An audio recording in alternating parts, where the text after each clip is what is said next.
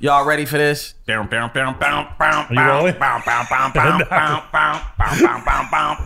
He's ready to go. This is uh, I'm Alex Tutone. This is my co-host, Crippy Cripperson, Yeah, in place of Maddie Matheson. that's right. This is now a Young Crippin podcast. For all those all those who don't know what we're about over here, You know, I'm cripping. You know what I'm saying? In Um, progress.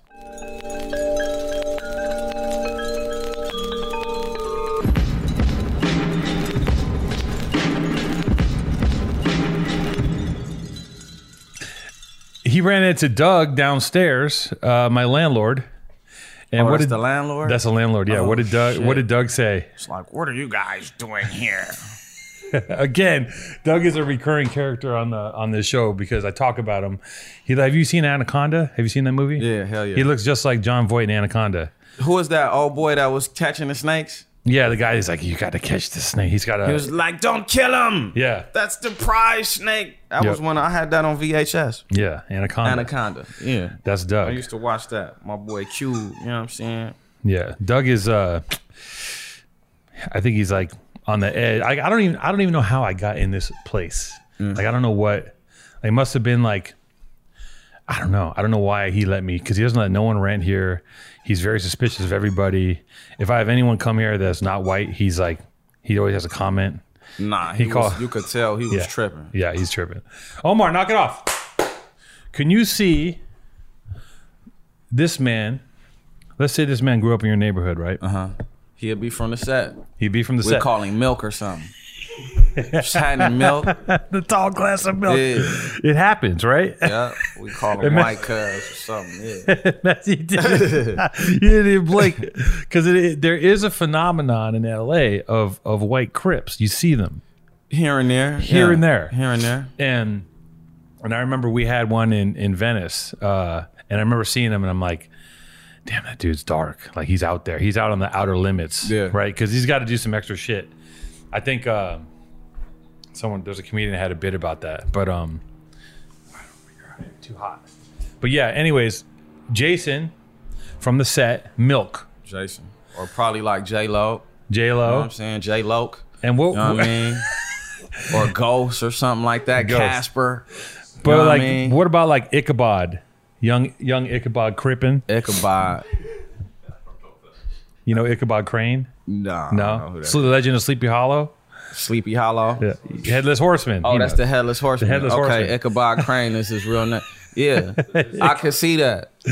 Sleepy Ichabod Crane. Hollow. Come get come get in front of the camera where we talk about your your uh your your never your unrealized My crip boy career. Casper. You know what I'm saying?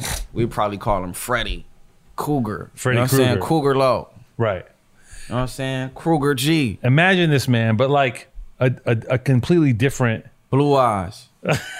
good blue eyes. Look at I that. had a homie named Blue Eyes. He is half white. He Yeah. uh, deceased now, but they kind of got the same face. Right. You know what I mean? He just had a gang of tattoos and shit. I mean, I'm Little gonna tell nasty you teeth. that if he if this man approached me as a gang member, I would be terrified because I would think like that's not a run of the mill gangster. That's a, Yeah, that's so he like got something to prove. he got something to prove, and he's like nine feet tall, skinny, Yeah. so you know he's got something on him. Yeah. And it, it'd be a, ver- a really scary uh, a really scary day in in L.A. if this guy was roaming the streets as a fully fledged gang member. I wouldn't want no problems. You went on no. He rem you remind me of Remy before he shaved his head. Remember on Higher Learning? Oh yeah. Remy. yep, yep. So, I mean, do you think it's too late for him? Can we get him sorted out? um, uh, you know, we could see what's happening. You know what I mean? All right. We'll check the uh, resume, see what's going on. Where Yeah. your granny stay at? Or where did she? Where is her house at? is uh, Cambridge, Massachusetts. Uh, Massachusetts. Harvard, actually. Yeah, damn. Cause you know that's where we like in this in the era that I'm from and under me, everybody pretty much from where their granny stayed at, deceased or not. You know what I'm saying? Like my granny dead too. You know what I'm saying? But you know that's where the the, the gang we end up being from. Cambridge, Massachusetts. All right, so Cambridge Crippin, huh? They don't have Crips out there yet, do they? Uh, and uh, in Massachusetts, Boston, I believe it's, it's Crips in Boston. Oh, really? yeah, hell yeah. I remember you can you can go now, Jason. I've had enough fun fun at your expense. I remember when because I you know I'm how old are you? 33. Oh, okay. So you you you probably realize you've seen the phenomenon of when gang banging spread from LA started in you know they had the documentary Banging in Little Rock Yeah, yeah, yeah. started in LA went to Little Rock and then I remember New York started having gang men like Bloods and Crips Yeah. right and I remember just being like blown away by that and then you go out there in New York and you see how and they do it in a whole different way too it's like a wildly different setup Yeah. right like they're it's not as um it's not as organized right it's like they're they're intermingling the outfits are crazy Yeah. i mean everything's crazy at this point i mean i think that you know when i grew up identifying a gang member was very easy i think now it's kind of hard you obviously look like a gang member you got a blue rag on your head I'm You're not fucking I'm, around. I'm, I'm, ha- I'm halfway from the old school, man. I Yeah. can say that now. yeah yeah but that's your thing you got a very old school kind of But this, you know, this blue rag though, this Hmm. comes from before. I call this two BC, cause it's from 1967. okay So this two years before Crip. You know what I'm saying? so you know, 2 just for the BC. record, just you know, vintage. right that's vintage Yeah, this just a handkerchief right here. Is it a vintage handkerchief? Yeah. It is, huh? Yeah. It's like the really old one with the um Yeah. oh shit. That's like a legit Oh, okay. Yeah, That's we ain't tight. playing no games. not fucking around. here. Nah, serious. And it all it all comes into the uh the sound that you have is very vintage, right? Yeah, yeah, yeah. It's like you have a very old school like your style is like it makes me think of I don't know. I want to say there's a little Spice One in there, Spice One. I, I could love be Spice wrong. One, man. a touch. I love Spice One, 187 proof. That's I'm happy you noticed that, man, cause I um like I'm a fan, I'm a big fan of Spice One, the early Spice One shit. You know Mm-hmm. what I'm saying? Yeah. yeah, Spice One. Uh, you know, obviously like CMW, that shit. Uh, when that shit came out, I was just like, with that first contest was wanted. CMW. You know that song Late Night Hype? Absolutely. So late night hype. This is just me like thinking, right? You know how everybody rap now, like with the low tone. You know what I mean? Late night hype to me was is a version of uh, what's going on right now, like the way MCA was coming off. Oh. yeah, Mm-hmm. It was a Friday, and they was chillin' like a criminal. You know the time, so I peeped out the It's like he flipping the words the same way niggas flipping it now. that's true. Except it was on B back then. Now it's like, Yeah, yeah, yeah. He was a little. yeah, It's a little, little tad bit different, but it's Right. like the same ballpark though. it's all cycles, man. Everything is cyclical. Everything comes back around. Yeah. Everything old must be remade new again. Yeah. Everything. It's crazy. Like everything gets repackaged. It's like there was like it's like there originally was five things that were made and we just been spinning them around forever.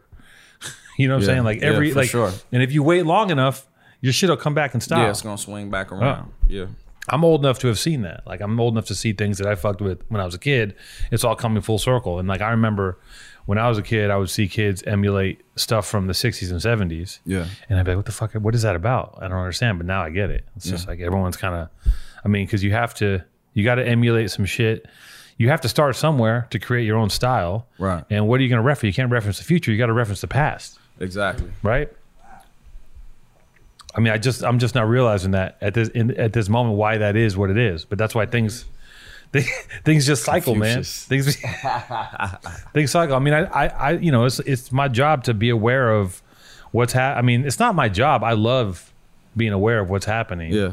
And I'm always watching everything as much as I can, but it feeds into my job is like understanding patterns. Isn't that exciting though? Like being like being naturally aware of shit. Like Mm-hmm. you know what I mean? It's just like I mean, exciting. I, that, that's a good word. Yeah. But like just just the, like yo instinct already just understanding everything that's going on. Like the, you feel like that give you a, a, a edge on everything. Yeah, man. I feel like Cause a lot of people oblivious to shit. You know what I'm saying? or they're just or people are just riding something that someone else is riding, right? Like we're Right. all we're all part of something that already existed, but but to be plugged into it is something else. Yeah. Like to be in the in the flow of it and to be plugged into what's happening and understanding what's happening, that's different. But and then the other people just pick it off. They're like, Oh, that's the wave? Oh, okay. They don't understand why Right. right? Like like you're doing what you do because you obviously have a history in that old sound, that old LA, just like you know Yeah, for sure. The entire lifestyle. You know what I'm saying? the whole shit. Yeah. DoorDash. You forget the one thing at the store? Now you can get snacks, drinks, and other grocery essentials that you need delivered in under an hour with DoorDash. As always, DoorDash connects you with the restaurants you love right now and right to your door. Even if you tried to make the DoorDash read funny, but totally lost track of the whole thing because uh, a young crip was smoking blunts and you in, ingested weed smoke, uh, not on purpose. It's what they call a free lapse. You got a contact hide. Ordering is easy. Open the DoorDash app and choose what you want to eat, and your food will be left safely outside your door with the contactless delivery drop off setting. With over 300,000 partners in the US, Puerto Rico, Canada, and Australia, you can support your neighborhood go tos or choose from your favorite national restaurants. For a limited time, our listeners can get 25% off and zero delivery fees on their first order of $15 or more when you download the DoorDash app and enter code PTA2021. That's 25% off, up to $10 value, and zero delivery fees on your first order when you download the DoorDash app in the App Store and enter code PTA2021. Don't forget. That's code PTA2021 for 25% off your first order with DoorDash. Subject to change, terms apply. Speaking of, so let's let's uh I think that our I think the PTA fans are not going to understand Let's let's talk about your life, but let's explain it to someone outside of LA. So we have to we have to explain the obvious shit, Yeah. right? Because I think that a lot of the people that follow PTA deep in Massachusetts, Michigan, Canada, Probably don't get it yet. they don't really understand what the fuck's going on. Right. I don't think. And uh, you know, and we think as as as as people from LA, we think that this is the center of the universe, right? Definitely we do. I do. definitely do. Right? Yeah. It may be one of the centers of the universe. Yeah. but uh, uh, you know, and I know that you know we talked last time uh, at the at the barbecue, and uh, you told me that you went to West Side Alternative, Yeah, yeah, which yeah. I know West Side. West Side. They call all the teachers by their first name Mm-hmm. instead of last name. Very hippie, progressive Yeah. kind of school, Super. right? But that's the kind of thing that will open up your mind to some shit, right? Yeah. Because if you think about neighborhoods, uh, you know, neighborhoods get landlocked, right? Like Venice is interesting because like even though there's a hood and some people don't leave that those parameters, Yeah. you could go somewhere. Like you could go to the beach, you could learn to skateboard, you could boogie board, you can do other things. But other neighborhoods like deep in LA, they're Like land- my hood, yeah. miles and miles of gangs around it from every angle. You know, north, south, east, west, southeast, southwest. Any direction you go is miles of gangs. Right. And with those miles of gangs, you're talking, you know, you're talking uh, uh, uh, wi- within that within those barriers, you're talking beef, Yeah, beef All- for sure. you're surrounded by beef. for sure. surrounded by. Imagine that, people. Imagine growing up in a place where just to go from one block to the next uh, could be life threatening yeah, depending for sure. on, on who you're with and like because i where i grew up i grew up a block outside of the hood right so i had access to it but i wasn't sucked in that's player right there. right Yeah. like i was like i would see it i go dip in like i literally remember as a kid going in and it being from you cross a line and it was like fourth of july like Yeah. it was live Yeah. like it was just, just shit was going off Yeah. and you go back to the other like i'm talking like a block yeah, that's how it And- be. it's like that right Yeah, and I was thinking about that today when you were coming. I was like thinking about. I was like, if I had grown up a few blocks the other way, I would have got indoctrinated for sure. because they would have been like, "You're too big to to be fl- just let out. Like you need to be, you need to be with us. Yeah. You need to, or or would or I would have been doing something. Like, it's either that or like what you play ball. But even even if you play ball, some of the some of the gang members were also the ball, ball players. players. You don't make it to the league. Yeah. You you banging hard as you was balling, for sure. All that a lot of a lot of like. I'm not gonna say success. I don't know any successful Mm-hmm. gangbangers. You know what I'm saying? Like active, actual. I don't know anybody successful doing it. But like at the uh the goal of gangbanging, um, a lot of the most successful gangbangers or the bigger names came from sports. You know what I'm saying? So now that I look back and just analyze it, it's like, all right, they was used to training hard for this basketball shit or football shit, right? And then that didn't Oh. work. So now it's like you join the gang, you already used to your mind already programmed to, all right, I need to go do this, this, and this, and I'm Oh, okay. on it. Like so, those are a lot of. If you think about it, like a lot of gangbangers, like big name niggas, was Yeah. fucking athletes at first. because they're disciplined, Exactly. right? And do you? I never thought about that Yeah. because it's a discipline, right? I mean, and you're even I basically came from sports, but early though. Early. What'd you play? Basketball, softball, and shit. But Yeah. little league before, because I was from the gang before high school and all that shit. So how old were you you when know. you got put on? 13. 13. Yeah. But claiming it like already writing it on walls before that, and Right. acting like I'm from it and shit. You know what I'm Right. saying? Right.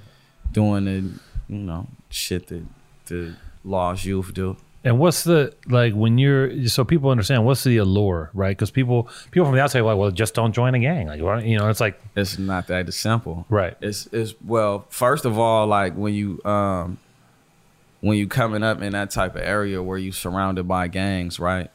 Well, let me back up a little bit and just talk about stepping outside of the door. okay, You know what I'm saying? Yep. All right. When you step outside the door, all right, it's not much going on. It's the slums. You know what I mean? And when I was coming up, it was still like crack around. Crack was pretty heavy on the scene still. Like that shit don't even really exist no more. You know what I'm saying?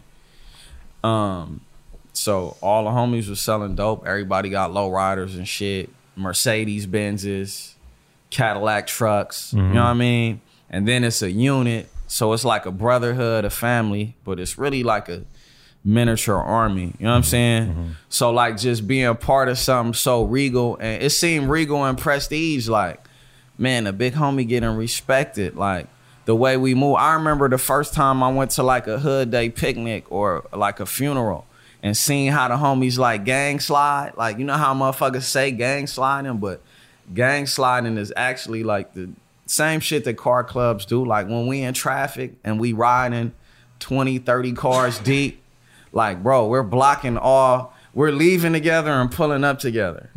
So we blocking off traffic. Man, the first time I seen that shit, bro, I was like, I was probably about 13. Right. You know what I'm saying? I don't remember if it was the hood day or a funeral. You know what I'm saying? Um, and I just seen how the homies was blocking off traffic. We just clowning, you know what I'm saying? In traffic, like going to other shit that I can't say. You know what I mean? All in this, man, that shit was so amazing to me. You know what I'm Right. saying?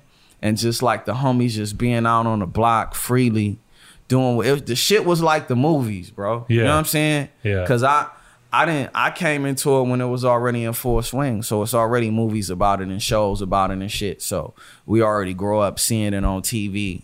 You know what I mean? And a, a lot of my friends' dads was bangers and shit. You know what I'm saying? So pre social media too, because social media had it Hanford. wasn't no social media. Right. It wasn't Right. niggas ain't even have cell phones like right, that. right, right, right. You know what I'm saying? Not Yeah. yet. Like motherfuckers had burnout nextels Right. that lasted for 30 days. Right. And then you probably might get another one or fucking them Nokia phones that was expensive as hell. Yeah. You know what I'm saying? For minutes. Like Yeah, niggas ain't had phones like that yet. So Right. it was just all word of mouth. You know what I mean? And what you see on the block. But you know, the allure was just the, the money, the girls, the power, just the whole shit. And then it just the the way it felt like a unit, like a family thing. You know what I Yeah. mean? right. You know? And that's going to be if you're growing up in that neighborhood, that's going to be the most. I'm trying to figure out because I, I feel like there's a lot of pushback over this thing called CR critical critical race theory right now, which I don't know too much about, but I know that they're trying to they're trying to. And it, there's a big fight right now going on between people understanding why things are the way they are in America, right? And a big part of that is that you talk to certain people and they'll say, well, just don't do that. Just don't be a criminal. Just don't do those things. Right.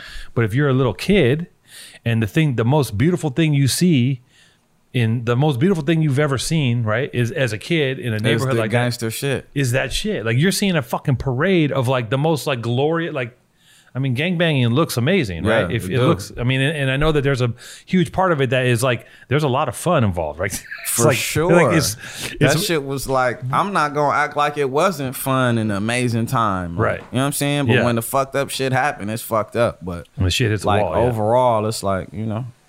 yeah so like you know as a kid like you're seeing you know it's like seeing you know it's like growing up somewhere else and seeing like the home you know the homecoming queen and the football team out there practicing and you see that and you're like look at these giant men Yeah. i need something to aspire to it's just that this thing is set up where you know, you, I mean, you know, like you said, there's not a lot of there's not a lot of old successful gang members, right? It's not any like that's uh, active. That's active, yeah. yeah. Like it's impossible to be active and successful because the like when you super active, your time pretty much ticking. right, Like and people that last long on the streets is people that know how to turn it on and turn it off. Right. But it's hard as fuck to turn it off. Right. Like every time I got turned on, and I got turned on a lot. The only thing that turned it off was jail. right, You know what I mean? And then Right. coming home and then, you know, gradually getting back into it. You know what I'm saying? Right. But it's like nothing nothing turns that off besides like death or jail. Like you might get lucky and, you know, something happened that you know, you have a vision or some shit, uh, epiphany Right. or something like that. You might get lucky and get that and fall back. Or like me, you may get lucky and get an opportunity. A lot of people get opportunities, Right. but don't know how to recognize them. You know what I'm Right. saying? So, you know, you you might recognize the opportunity like I did and take advantage of that. You know what I'm saying? But that's like rare. Like we not we not built to we not built to notice opportunities outside of the criminal lifestyle. right. Like any opportunity outside of the criminal lifestyle is difficult. And it's- Fuck that. I and- could go do this. and it's foreign and uncomfortable. Very uncomfortable. Like that doesn't feel like I've experienced the same in a different way. I've Right. experienced in many things that I've done in my life that are not good for me, but comfortable. exactly. And I'm like, well, I know how to do this. There's no growth there. Yeah, there's no growth there. And to grow, you have to be uncomfortable, and you have to. There's got to be conflict. Fact. Like believe it or not, being a gang member, there's no conflict because you already know what to do. You're programmed, right? There's no, there's no. Con- it's not scary, but you take a gang member and you put them in a situation where they're around a bunch of people that they they've never interacted with, and they get real fucking scared. Because I know when gang members get scared, they get real tough. Exactly. Right. Hard as fuck. Yeah, they get very hard, and you're like, "Why are you? Why are you getting so hard? Because you're fucking scared shitless Yeah. of like of a conversation. Like Yeah. gang members can be scared of like because they're not they're not uh they're not exposed to that. Yeah, that's put them what- in a boardroom, Yeah. right? Like put them in a fucking meeting with like people who are, who come out of an Ivy League school, like Fuck because this shit, cuz. Um, psh, yeah, nigga. exactly. It's scary. Yeah. Like it's it's hard to it's hard to negotiate that because it's like you might as well like put them in a room, tell them to speak fucking you know French, right? Yeah. It's like it's intimidating. Yeah. So when you come out of jail, uh, it, was it like okay now I'm gonna now I'm gonna get it together? Man, I came out of jail so many times. Right. Mm. Tone. Like, I'm talking about, man, I'm in going, I was going, well, I haven't been in trouble in a, in a minute, bro. Mm-hmm. You know what I'm saying? But, like, I spent about, when did I get out? 2014. So I spent about 14, 15 years in and out of jail. Okay, that's a lot of time. Yeah, like two years here, a year here, nine months there. You know what I'm saying? How long have you been out now? I've been out since 2014. So Oh, I've been okay. out. Um, Oh, so before then it was I've been 14 out six years. years. Okay, and are you clear? Like you're all your all your I'm not on nothing. No, You're on this is nothing. my first time and longest time not Right. being on nothing. You know what I Damn. mean? But I, like you said, the uncomfortable shit. Like I got out. Well, my last time when I got out and, and started the uh, transition, because initially, bro, I wasn't going. Like I thought I was a nigga that could play both sides of the fence. Like, Yeah. all right, I'm a. I wasn't even taking shit serious. But then when they indicted my homies, yeah and took that's when i realized like man this shit is like it's no ending to this it's like no win to this shit you know what i'm saying so that's when i just left i um accepted the uncomfortability of just growing into the music and the business like like my main shit like what people don't understand about me like my main shit has never been an artist like my main shit was the business hustling like i'm selling something like you know what i'm saying so, uh, just uh, like going through them uncomfortable stages. Now I enjoy the challenge of shit, like something new for me to conquer. I know it's gonna be uncomfortable. I know I'm going in a dark tunnel, ain't no light. Like I enjoy that part of the shit now. You know what I'm saying? Like it's like my life is like a fucking movie. right, and you see it as you're basically selling a product. It's just that this at one point it happens to be music, and then it's going to be something else. And it's going to be you're hustling Exactly. You're hustling your experience, basically. Exactly. Right? Like I look at it as bro, I lived the, every aspect of the criminal lifestyle. I was a criminal. Right. I used to wake up every day, and every day is it's some laws being broken every day, some Right. criminal activity. Like that's all I. So, like by me having that, you know, type of mindset. It's like now I need to fucking exploit this shit to the fucking T. Why not? Yeah. I already fucking went to prison for it multiple times, Yeah. juvenile hall camps, been shot, all of anything you could think of. Like I did all that part. It was no payoff. Right. So now that I did it and it's known, like, Yeah, there's no gold watch at the end of that. yeah, I'm career. about to fucking Yeah. exploit this shit for Yeah. all my niggas that can't exploit it, all my niggas that got life for some dumb shit or for some crazy shit or lost their life or lost their fucking mind or you know never attempted to get uncomfortable and they stuck in the hood. So I'm exploiting this shit for all of that, like you know what I mean? And what do you think about? Um, do you think that because when you talk about West Side alternative, right? Because I keep I keep bringing that up because I That was know gave me an edge. I it believe. gives you an edge, right? that gave me an edge for sure. It's like little shit like that. Yeah. Little little experiences you have as a kid can open you up later in life in a way where you're like able to make a decision. yeah. And that probably helped. I mean, I'm sure there's other things too. Yeah, that definitely that was definitely a factor of it. I say that all the time. And I remember I was crying when my mama told me I was leaving the school and with you know what I mean, with all Yeah. my friends and shit and going getting school bussed out. Right. But like in actuality, that shit opened me up to like like dealing with different races, different type of people, knowing how to communicate, you know what I mean? A different way of thinking, different kind of teachers. Yeah. Because you're dealing with teachers who are like the teachers are gonna ha- not gonna have as much of a chip on their shoulder. Right. Because they're it's a different kind of yeah, school. that was cool. It was laid Right. back, like and like when the, the when the gang shit hit after West Side, right? Right. So, like, man, all that shit that I learned and all them experiences was blocked out Yes. by the I'm engulfed in this shit. Yeah.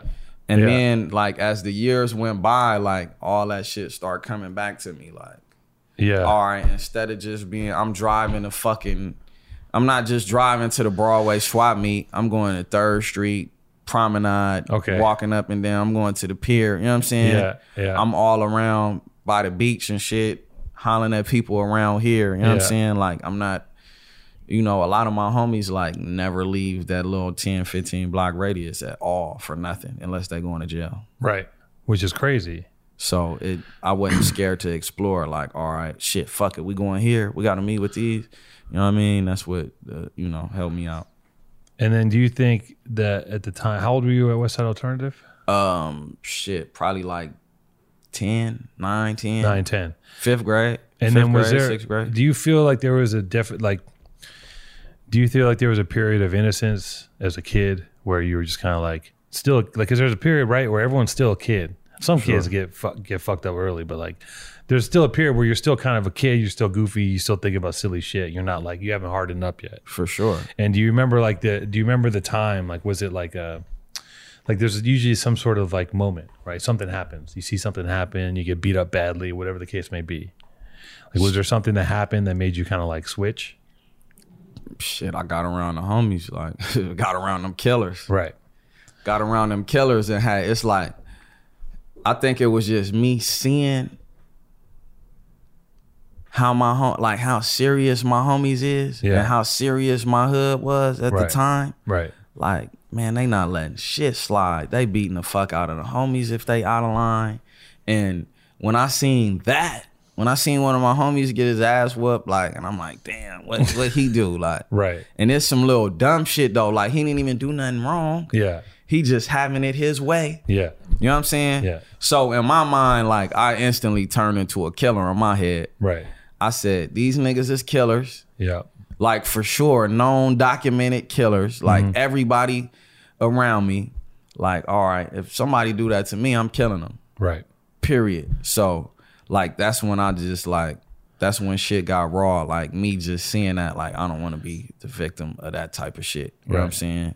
Like so You got very serious. yeah, I think what turned me raw is just not wanting to be a victim of shit. Like, and for you know what I was just thinking about the other day, like for years, bro, my call log and like network was only killers, dope dealers, Yeah. pimps, Right. and gangbangers and Right. hoes, Right.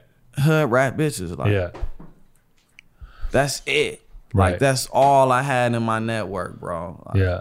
It's a trip now how shit is. Like nigga talking to Right. yeah, but that's because you have the ability to navigate, and you also are like, you you know, like you.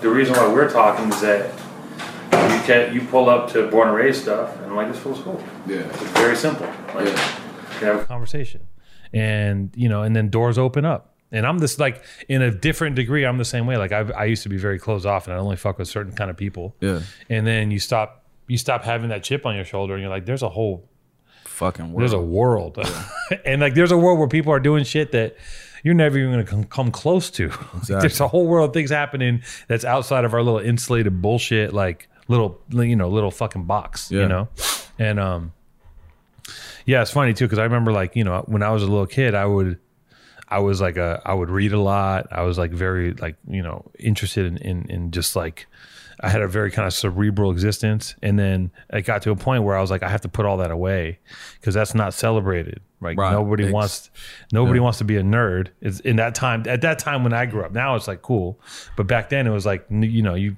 no you got to hide that. And I remember just like putting that shit away and like not acknowledging it. Yeah. And not acknowledging that part of myself, right? And then I got to a point where I just stopped giving a shit about anything. I was like, I don't give a fuck, whatever the fuck. You just stop caring what people think, right? You're just like, who cares? Yeah. care what you think about me. I'm gonna do what I'm gonna do, you know. Um, but yeah, I mean, it- it's it's. Uh, I remember too at West Side Alternative, there was this dude. I remember this is a, a one of my buddies went there, and and there was this dude that kept putting he kept, he kept putting his dick in the teacher's hair.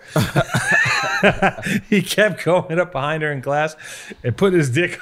In her hair, and I remember that from as from a little kid, and just being like, because that was the level of uh, I was very mischievous in school, and I would do anything to provoke laughter. Yeah. and I remember that that has stuck with me because of it. Because I'm like, what a great gag that was! Yeah. Like, what a great trick! Yeah. And I remember he would just, you know, on a on a daily basis, he'd come up behind a teacher, get her talking, just put his dick in her haircut, and all the kids would go crazy because you know you have those those That's teachers. raw comedy right there. Yeah. It's, I mean, those are like as a kid, those are like the funniest.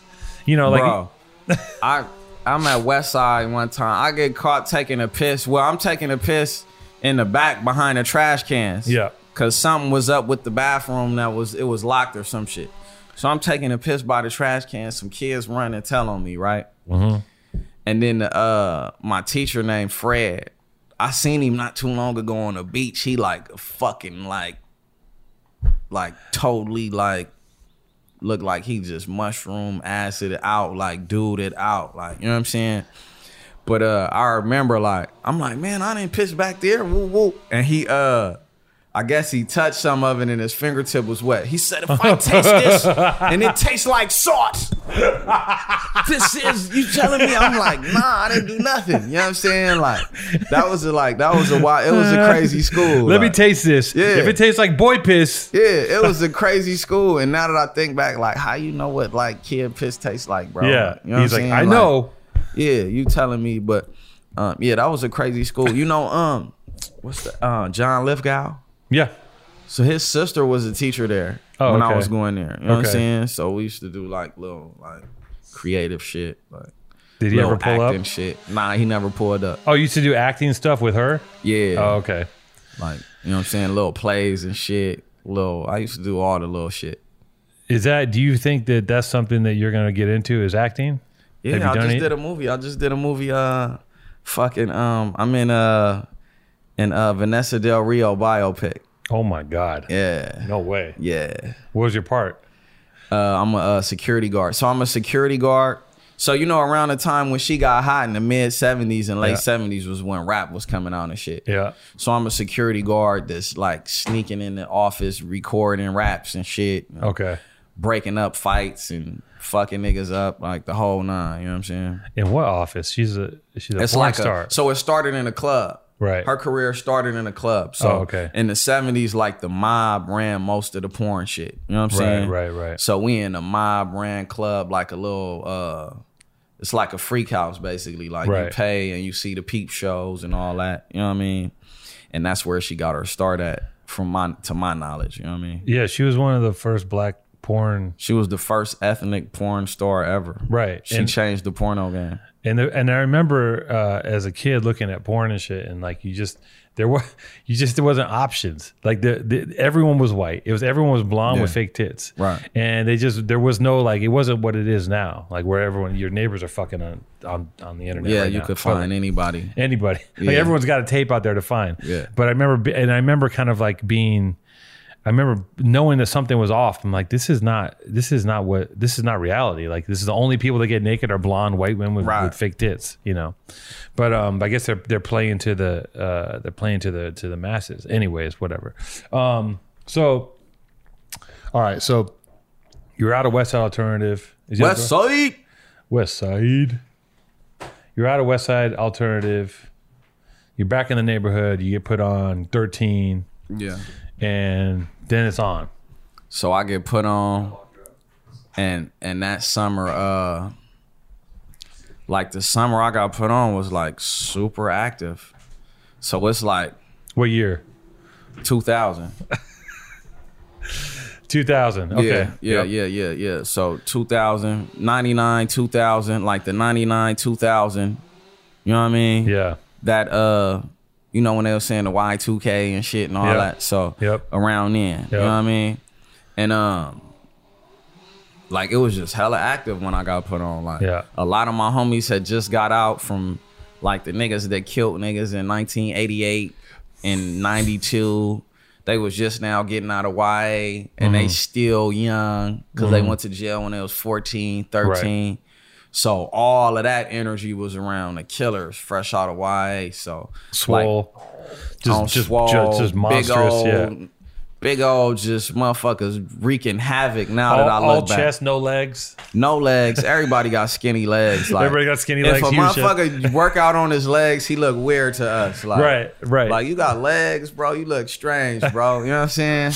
Straight up. But uh, No squats. yeah. So No one's it doing was squats. Mm-hmm. It was it was all that energy going on right now. Like all the killers, like you had to prove yourself, like or get like it was like they had like a non-active list. Oh, You know what okay. I'm saying? And then Yeah. like in every gang, it's like an in crowd and an out crowd Right. and the out crowd is not where you want to be. Right. You know what I'm saying? Right, right, right, And I right. knew that from the jump because them was the niggas getting socked out. You don't wanna be punked, the nerd in the gang. Sent to the store. Right, You know what I'm right, saying? right, right, right, Hiding right. from niggas and Right. shit. Like, Right. bro, I'm not doing none of that. So, Right. you know, naturally, Plus, you don't get access to girls and the money, any of the good the shit. money you can't Yeah. have spots. Right, Like, come on, right. I was 15 with my own spots after that. Right. It's interesting because eh, you know people like don't you think that people don't know or understand it Right. at all. and and and, and I wanted to say something earlier, like when you, when you speaking on America as a whole, you know, um, like a, like the, the country is full of judgmental, I don't give a fuck ass people. You know what I'm saying? So Yeah. it's like like you said, like man, they shouldn't join gangs, they shouldn't do this, but like. It's rare that you find somebody that looks at a situation as from the from every angle. Like people only look at shit from their angle. You know what Yes. I'm saying? because like it's naturally like a gang of selfish motherfuckers, self-centered motherfuckers Yes. in America. You know what Yeah. I mean? So people only look at it from one angle. It's like, all right, why are niggas from gangs? Why are there even gangs? Right. Or don't join a gang. You're not realizing like out of the people that make it out, it's like thousands of motherfuckers that's confused. Like it's no help for literally hundreds of thousands of people. You know what I'm saying? Like it's it's a mindset. It's a, this shit is like bigger than just you know. That's a whole nother conversation though. Well, once you get caught up, if you're you know you're a gang member, you're going to jail. You're going to jail It's for it's sure, happening. It's part of the you and know, you're gonna. I call it school. right. for the for the for the active criminals. You know what I mean? That's school. You know Mm-hmm. Right. what I mean? And um, yeah, I went to I went to school. I went to I started in elementary, juvenile hall, LP, Mm-hmm. GHTU. You know what I'm saying? That's elementary. You know what I mean? Then junior high, camp. You know what I'm saying? High school, YA, college is the pen. Right. You know what I mean? I didn't been, I didn't did all my schooling. Right. And then once you go down that road, right, you have to, you know, there's a, there's just, there's just, you, you're not getting a fucking job No. right you're not you don't you don't have a trade like you could have a trade let's say you come out of it and you know how to do something you know how to work with your hands on some level which is always a good trade right Yeah. i think but most people don't most people, there's a few there's a few get out and have a, a solid trade but you don't have a trade so then your job the jobs available to you are fucking pissant Right. and brutal Right. right, like i the reason why i start my own company is because i don't want to interview with people Right. i hate making i don't want to make a resume i'm really i just don't i can't handle it I've never made a resume in my life. no i'm not doing it Or signed one. I never did a job application, anything. Right. Nothing. I mean, I've had jobs. Trust me, and it's it's hard. Having a job is, man. I worked at. I've had some jobs, and it's it's tough. You know, being in that job force. Like I worked at. I worked as. I worked at Eddie Bauer. I worked at construction. I worked at a fucking. I worked as a plumber's assistant. I worked at a deli. Like I've had all those jobs, and it's hard, man. It's hard fucking work. It's brutal. Yeah, and I mean, I think I think the reason why I never got a job was just early on. Like I said, the crack shit was still booming. So I'm fucking 13. Like as soon as I get, I'm, I'm navigating through the hood, seeing who's who. I'm around the homies that got the power and the money. You know what I'm saying? I want to hustle. Niggas put me in a spot. I learned how to sell dope, like, and make thousands of dollars, like, before I was fully through puberty. You know what I'm saying? So, like, my whole shit was like the the entrepreneur shit was like naturally in me by the criminal element. You know what I'm saying? Just, just learning how to switch it over. But I always told myself though, like, bro, I'm not getting a job. I'm not going. to Even when I was young, I had my mind made up, like, cause it was older. It was already old Crips by the time I joined. You know what I'm Right. saying? Like grown niggas. So. And what's an old crip? So they have a perspective. I'm an old crip. Exactly. basically. You know what I'm saying? yes. And then it was niggas older than my age that I am now. Right. That existed when I came around. Right. And it's like, bro, I'm not gonna do all this criminal shit because I had sense, but I didn't have no sense. Like, Yes. you know what I'm saying? I had sense, I just wasn't in my mind. But I always knew, like, bro, I'm not about to do all this gangster shit and then at the end of the day have a regular ass job when it's like when I get older as a like a lot of gang members, bro, do all That's- this shit. You risk your life. You live you live this fucking movie type life. Yeah. Yeah. Yeah. yeah. This crazy criminal life. And then you hit your mid thirties, forties and shit, and you got a fucking crap ass job. Like you starting over at the beginning of the workforce when in real life you supposed to be on your way out. And I said, I that didn't, like I knew that early. Like that'll never be me. Sponta used to say that shit. He'd be like, "Why is this killer working at Chipotle?" Exactly. Like, right?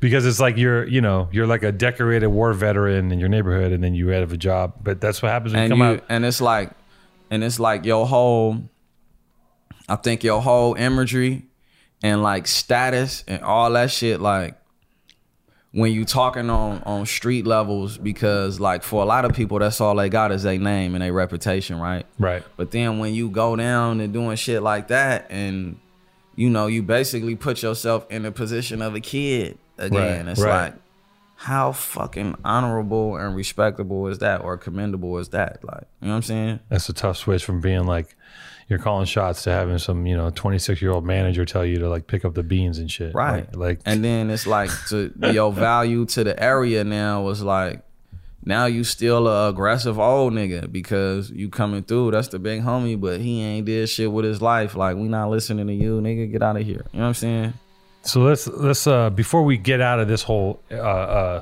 portion of it, um, yeah crack cocaine. Do you think that there is a a difference in recipes that makes for a better product? Um, yeah, for sure. for certain, bro. Like, you know, when I was in when I was in I was in Camp Mendenhall in two thousand two, three, something like that. Well, I was there twice, so I don't know which time it was. I was in there. Oh, like this between 01 and 03. Um, bro, this fucking guard befriended me, bro, and asked me like the crack recipe, how to cook dope. Like I know how to cook dope. Like I was whipping dope already. You know what I'm saying? And I told him. And that shit, when it was time to go, when you get let out from camp, you gotta go to court and see the judge. And they like, he's teaching kids how to cook crack in here. Woo woo. You know what I'm saying? They didn't want to let me out. You know what I mean? They let me out on house arrest. But I just I just learned like not to talk about. So I, I downplay a lot of shit like as far as my image as G Perico, Right. Because it was, shit was so real with me. You know what Yeah. I mean? Yeah. But yeah, it's, it's it's definitely you got you know you got the the, There's the act, you some motherfuckers stole um extract vanilla extract or coconut got the coconut dope. Right. Some niggas cook dry whip like you take a teaspoon and you know a teaspoon of boiling water and throw it in there and Right. or some niggas throw the whole water in there and why you know this is like so many different chefs. yeah, and mine I haven't fucked with crack ain't even a thing anymore. Like I haven't touched crack in fucking over ten years. You know what Right. I'm saying? So I remember somebody was making blueberry crack. They were making blue crack. yeah, all Venice that at one point, The yeah. fucking the the color, yeah, niggas was doing all that.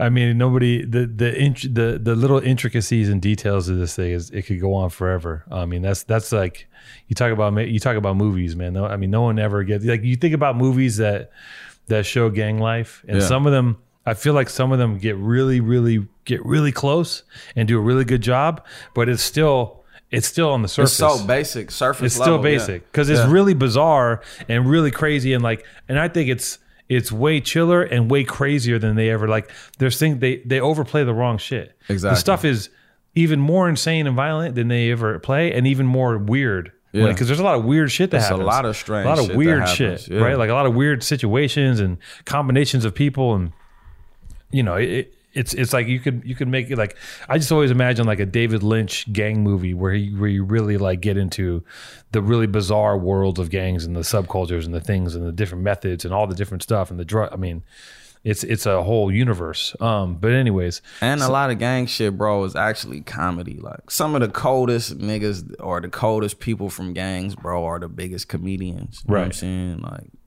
so it's like it's, it's two different ways to look at it. It's the comical shit. Like even when people are getting shot and killed, bro, you got Right. a nigga like me that's active, but I'm gonna crack some jokes and have niggas laughing in a serious time. Like right you know what I mean? right I mean that's you know um yeah I mean I think that I think that uh that's what people fail to see is that like it looks in the in the movie version of all this stuff or what people see on the outside or or everything else it's it's they're not understanding that it would people wouldn't do it if it wasn't fun Right. like this is like it's like It's fucking extremely adventure fun. fun. right it's like an adventure it's like Yeah. the fucking goonies you know like it's it's you know there's just repercussions right.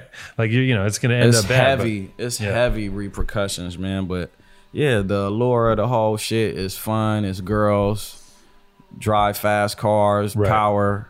You know what I mean? And at the age, if you think about the age that people start gangbanging, right around the 13s and so on, you got to think about like, there's a reason why they recruit soldiers at 18 because you're a young man, you're full of testosterone, you can't And you think don't straight, give a fuck. and you don't give a fuck. Yeah. And imagine that, like, Nothing to lose. Like you Yeah. could at me at 13, 14, the right homie tell me something, I'ma do it. If Right. it's right in front of everybody. right. You know what I mean? That's you know. So, when did you start making music? uh so I started making music. Uh like I always used to fuck around like growing up Mm-hmm. cuz my uncle had studios and shit and like music was always around me. Right. So in the midst of all this like I'd be fucking recording on a tape recorder trying to rap and shit, you know what I'm saying? Just a But- cappella? yeah. Okay. Or I'll be playing the I'll be playing the radio and have a tape recorder and be rapping into the shit. You know what I'm saying? Doing all that. Little camcorder. I wish I could find that shit, man. I had little camcorders of us doing all type of crazy shit. But um, yeah, I always been around it, but I didn't had the confidence to tell nobody that I did it. Yeah. Like I remember I did a song and my homie Schnuck, he take it and run around the whole hood. It was on a CD, playing it for everybody going crazy. And I was like, that wasn't like I'm keeping up. I'm trying to keep up this gangster.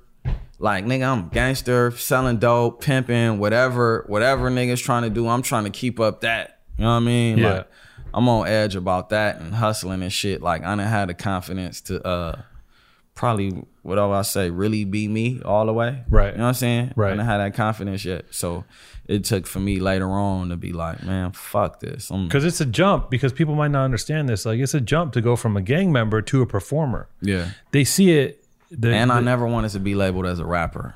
Okay. Like it took me a while to accept it now. Like, oh yeah, the rapper nigga. Like, Oh right. nigga, I don't- Right. But it's like you because know, most rappers are not really they're Yeah. like it's it, the most rappers are performers only Right. but you're coming from a non-performance like you're just you're you're basically like a storyteller and exactly, and I Right. hated. I didn't want to be in it categorized with rappers, Right. Because I actually lived a lot. I don't want to be categorized with a with a. mu- We all exploiting the lifestyle, but with somebody that's exploiting some shit they never lived or felt. Like I felt the pain and did all the shit that you got to do. So Right.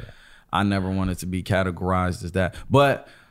like I would say when I first start when I start making music like heavy was like 2011 12 before I went back to the pen like I started making music but I was still like doing the bullshit you know what I mean Yeah. still involved and when I got out this last time it was just like just I'm all in bro like all my niggas was gone then the feds took all the rest of the homies like, Right. so jail pushed you into your career yeah, I more. basically was forced into it. Like if I, uh, I'm not gonna say forced, but like you know, it just it just happened by chance right because like I um in my mind I was gonna die like an important nigga from Broadway. right You know what I'm saying? Right. That was my destiny. Like nigga, I'm finna die right here in the hood. Right. On, you know what I'm saying? Yeah. That was my destiny. Like, Right. Or at least that's what I thought it was. yeah i mean i feel like there's something to i feel like there's something to a legacy right like if i think about if i think about my life and life in general i my personal feeling is that it's all ridiculous right like the whole if you think about yourself and the scope of the world like it doesn't matter really Right. right like me being here or not it's not going to alter the world but if they do something that people might react to in some way that might make fe- people make someone feel a certain way right Yeah. then you did some, then you made some sort of a mark there might be a bleak look uh, uh, on on someone's existence but i feel like you know you're doing things that are creative that shit exists without without you Yeah. you know what i mean like um, you create something that people can feel something about good or bad Yeah. right so then you exist in another way Yeah. in a way that like i think a lot of people don't get to exist you Yeah. know and um and i think it's interesting because you know uh you know we you know like you're in you're doing music you're kind of interacting with people who are creative so like you're in a kind of a, a small group of people that are doing creative things but it's very small but we don't know it's small and the rest of the world's looking at us and like i look at everything around me and i don't think that I think this is normal, Yeah. like doing all this shit, but it's not. Right. Like most people are doing are working and doing a job for someone else, or you know, just do- you know, be, be, be, people are basically painting fences and shit. You Yeah. know, like working here and do, Right. getting home and then turning on the music. You know what I'm saying? Is Yeah. it- you know. Anyways, um, I don't know. I just it's just yeah, something- we do exist in a small, and it does seem like the world does seem like huge, like the the the creative world, but It it's does. really not. no. It's probably because we draw from the world. You know what I mean? Yeah. If that makes sense. Yep. Like we draw, like I personally draw like all my art and shit from, you know, um, the life and people. You know what I mean? I'm like a real cinematic artist. You know what I mean? Yeah, like you're looking to the people within this small world because you're not going to look to the dude that that is a mechanic, Right. 'Cause He's, he's not, you know. There's nothing you're going to get from that. I don't think. Right. So you're looking to the other people in this world, and then that you become insulated, like in this thing when you think that that's it, and you think it's normal, but it's not. Right. Um. So yeah, I mean, you know, so you you started making uh you started making music, started fucking around making tapes. Like what was the first like was there someone that when you when you were kind of trying to get on and do stuff musically, was there someone that you looked at and was like, I want I want to do what he does. I want to be like this person. Um, hell yeah, shit yeah, like loads of, loads of people. Like, I mean, the closest motherfucker to me, like in the city, like I was looking at Nip and them, like damn Nip doing this shit. You know what I'm saying? Yeah. And we like close to the same age. You know what I mean? The same for sure, the same era. You know what I mean? And it's like damn. when I heard him, I felt like when I first heard Bullets Ain't Got No Names, I felt like, damn, this nigga stole all my raps. Right. Like Right, this right, right, everything right, I'm supposed right. to be saying. Right. You know what I mean? Right. Right. Right. So right. that shit motivated me a lot to do my shit. You know what Yeah. I'm saying? Cause it was like, damn, this nigga got the whole mental right here. Like, Yeah. and it's dope. You know what I mean? So, uh, you know, when you, uh, I mean, as far as people like, you know, super close, Nip, uh, And you worked with Nip, right? yeah, hell yeah, Yeah. Nip was my boy. You know what Yeah. I'm saying? We started with the same person, just at different times. you know, Right. The same producer. You know Oh, what okay. I mean? And uh, like yeah, uh, like me and Nip, and then a lot of his people, a lot of my people, real close. You know what I'm saying? So. And he that's- was when he came out too. I remember when, you know, in the first few waves of gang rap, gangster rap, whatever you want to call it, n- people wouldn't really claim their shit. Yeah, he was the one of the first, one. people, right? Yeah, he, was the first. He the first. He created that whole wave of like actually banging your hood, Right, And make, right. but not dissing, yeah, and the whole LA accepting it. You Yeah. know what I'm saying? Like, but at first, like, I like he really like paved the way for that shit. Cause at first, like, when I used to be like, play this shit, like my homies, be like, man, turn that shit off. Cause you know we don't really like. We not like as a whole and collective, like we not really cool with sixties like that. You know what I'm saying? Right. As a collective, you know what I mean? Right. And um, like the homies, man, turn that shit off. Woo woo. But as it as it started to progress and people seeing like, damn, we the same person really. You know what Mm-hmm. I mean? That's when the, the like niggas from my hood like accepted it and fucked with it. You know what I mean? But uh people like him inspired me to get busy. Um and other that people that close shit to- with him too. That was there's few things that that was a tra- like a real tragedy. Like there's a Yeah. lot of tragedies, right? Yeah.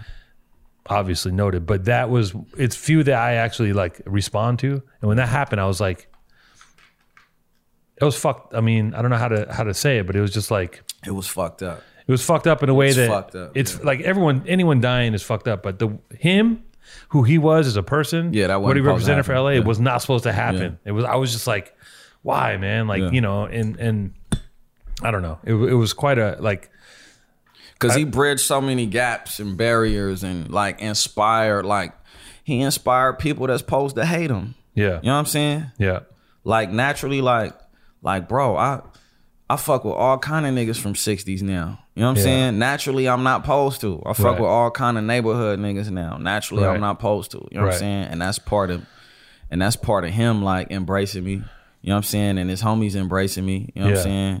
And a few of my homies also. You know what I'm saying? But like he uh man, he like paved the way for a lot of shit that people don't realize that's important. You know what I mean? And I think that's why his death was like such a big cultural thing. Yeah. Because he was like f- highly important to the culture. You know what I'm saying? He did shit that nobody ever done. Like, yeah you know what I mean?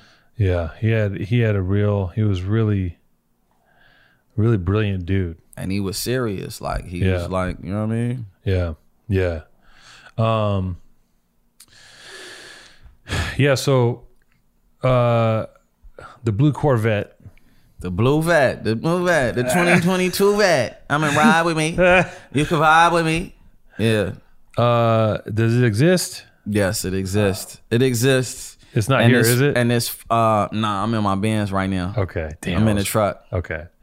I was like if the vet's here. we I gotta don't get- really ride I don't really drive it every day cause like that motherfucker turn heads. You know what Yeah. I'm saying? Yeah. And it's like I don't a lot of the time I don't be ready for all that. Like right now, like I'm in my creative mind and I'm Yeah. trying to execute a lot of shit right now. Yeah.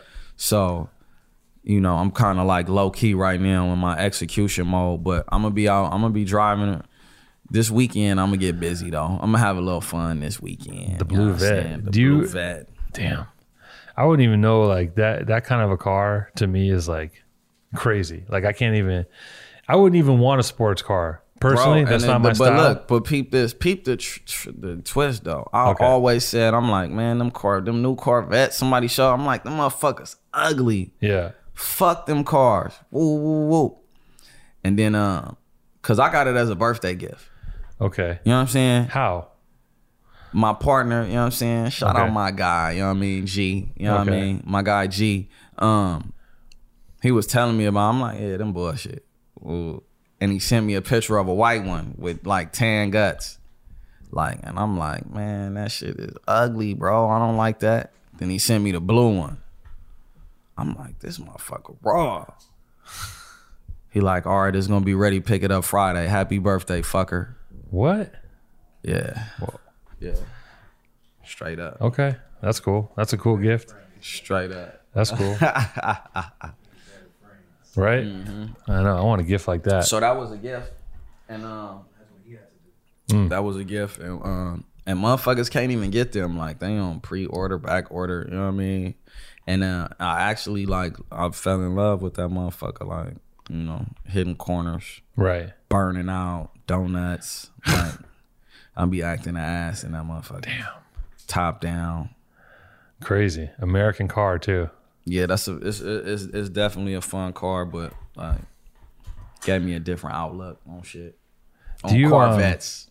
my take now on cars is I used to I used to drive caddies. That's all I would drive, right? You look then- like a caddy man. I love a caddy. Yeah. Just sit in that thing. It's like a couch, right? Yeah. So I drive a caddy, and then, and then, and I'll get caddies, and then you know when the pandemic hit, I was like, I'm just gonna get a forerunner. I'm gonna get the most like normal, low key, like functional car. I got a low key too. I got a Camry. Yeah, you. I got a 2020 Camry that that's I your low key. that See, I drive around Yeah. sometimes. Yeah. I'm not at the level where I have like I just got one car. It's it's chill. It is what it is, and like I'm trying to I'm trying to convince myself to to to stay because I start fantasizing about what if I trade this thing in and get something else. What if I get this car? But I'm trying to convince myself to stay in this car Yeah. as like an exercise. I'm like I'm just gonna be in this car. Discipline. Yeah, I'm just yeah, I'm just gonna stay here. It works. Like, and I'm also, you know, I'm also don't treat cars well. So I'm just gonna stay in this car. I'm gonna bang it up a little bit, and I'm gonna I'm gonna pay it off, and I'm just gonna ride it out, and I'm just gonna be that dude in that car and just let it go. Like I'm just gonna let it go for now. I don't have that type of strength. I right. love Well, cars. You're bro. a performer too. I mean, you're supposed to have cars. I love cars, dog. Like especially now, like I, I want to get all the way because I've been through so many cars, like Yeah. Mm-hmm. old schools, new shit, Cadillac trucks, different Benzes, BMWs. Um, you know, it's it's not gonna be any more gas cars like in the next like ten years or Right. fifteen years, something like that, right?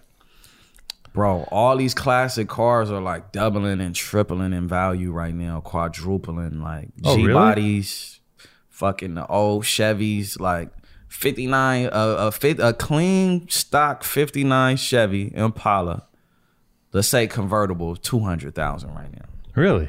every bit of it, one ninety nine, two thirty. 175 Oh, because there's not because it's not gonna because there is no longer gonna be gas. and then like Grand Nationals, remember those was like 20,000. The Mm-hmm. motherfuckers 40, 50,000 now. You know what I'm saying? Um El Camino's going up 20,000. I used like, to love El Camino. I used I, I fuck like with I El used to get Caminos. fucking El Caminos for a thousand dollars, fifteen hundred. yeah. Cutlasses, I used to get cutlasses for. They used to give cutlasses away. Right. Like man, shit. If you get it up out of here, you can have it. Them motherfuckers fifteen thousand. Look, I had a cutlass uh, eighty seven. I didn't have anywhere to park it. Eighty seven, moon roof, floor shift, and shit. And I bought it for fifteen hundred dollars. It didn't Yeah. have a motor in it though. I sold it back to my boy that I bought it from because I didn't have nowhere to put it. My people was tripping about the yard. So um, this was uh, about a year and a half ago. He about to sell it for twenty thousand. Wow. Yeah. Huh. I'm about to get twenty G's for it Yeah, that's crazy.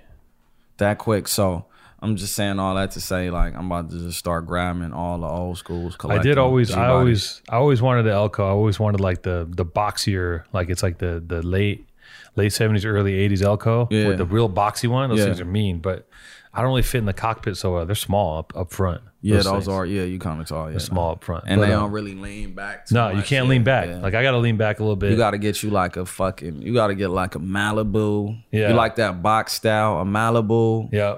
or even a fucking um. Like a SS Monte Carlo, like an Aero Coupe or something like that. You Or look even- good you- in the Aero Coupe. No, you'll look good in the Grand National though. You'll, that's the ultimate G body. What about that Monte Carlo?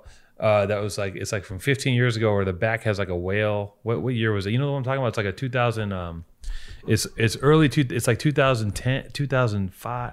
The 05, the 01s, the, the somewhere SS. around there. But the back has like a whale, like Yeah. the trunk is like wavy. Yeah, yeah, that yeah. shit was hard. That I, I really like that car. You think those gonna turn into classics? Hell you yeah. feel like those was good cars?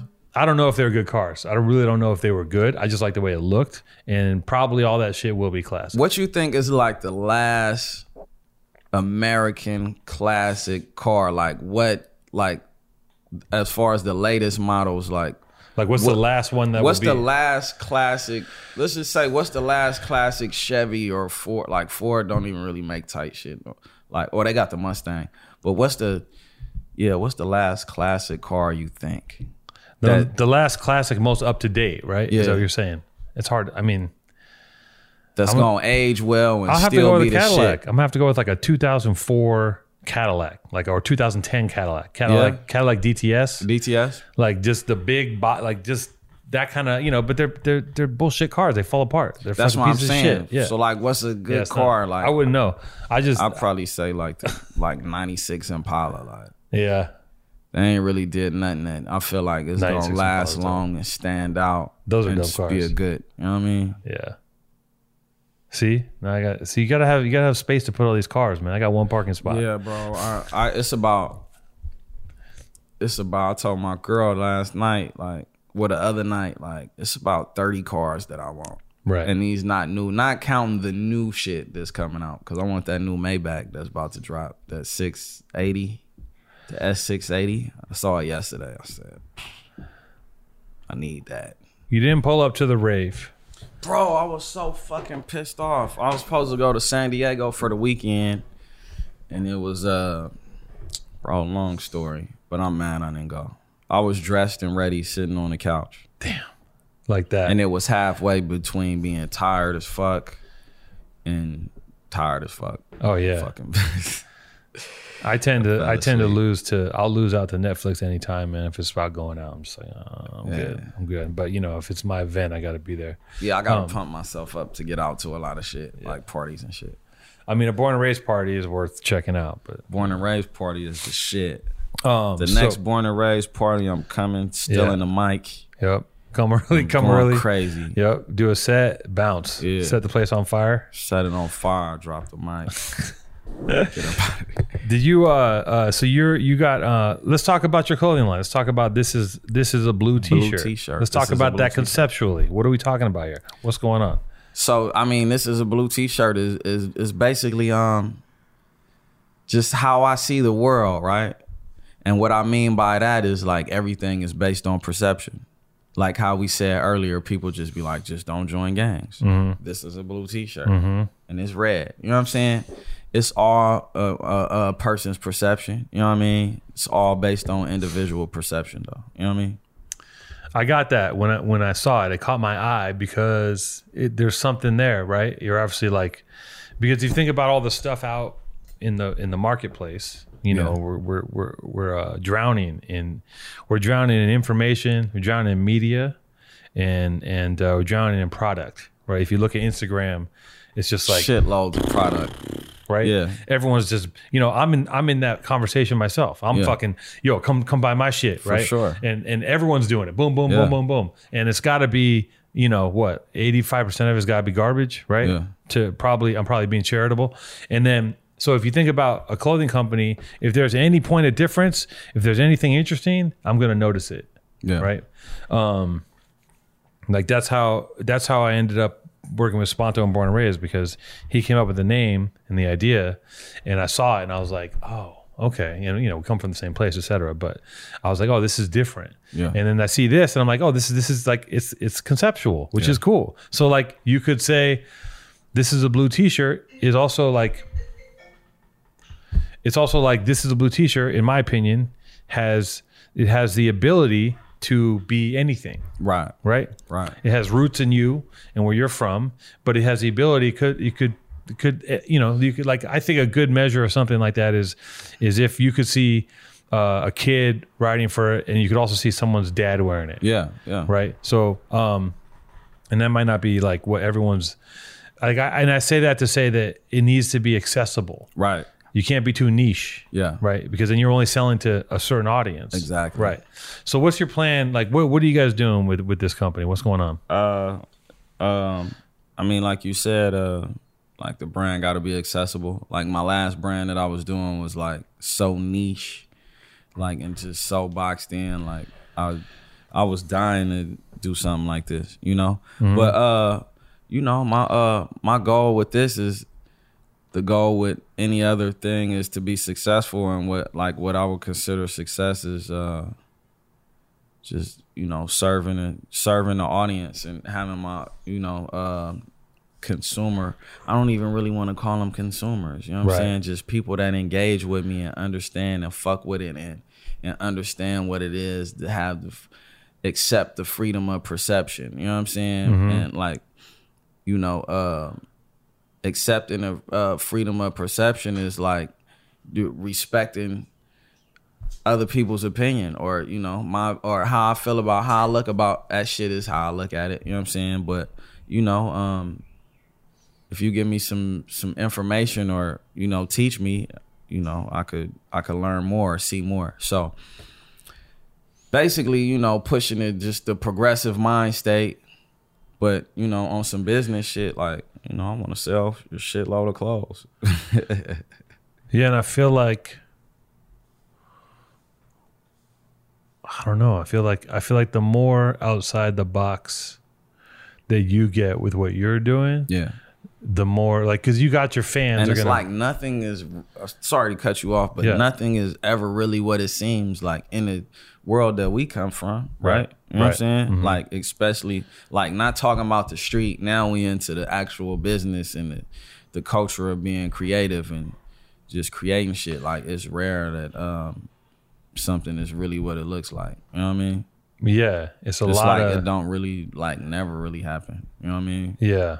I mean, Either especially shit is overplayed or downplayed. Like, you know what I'm saying? It's Right. like never really, you know.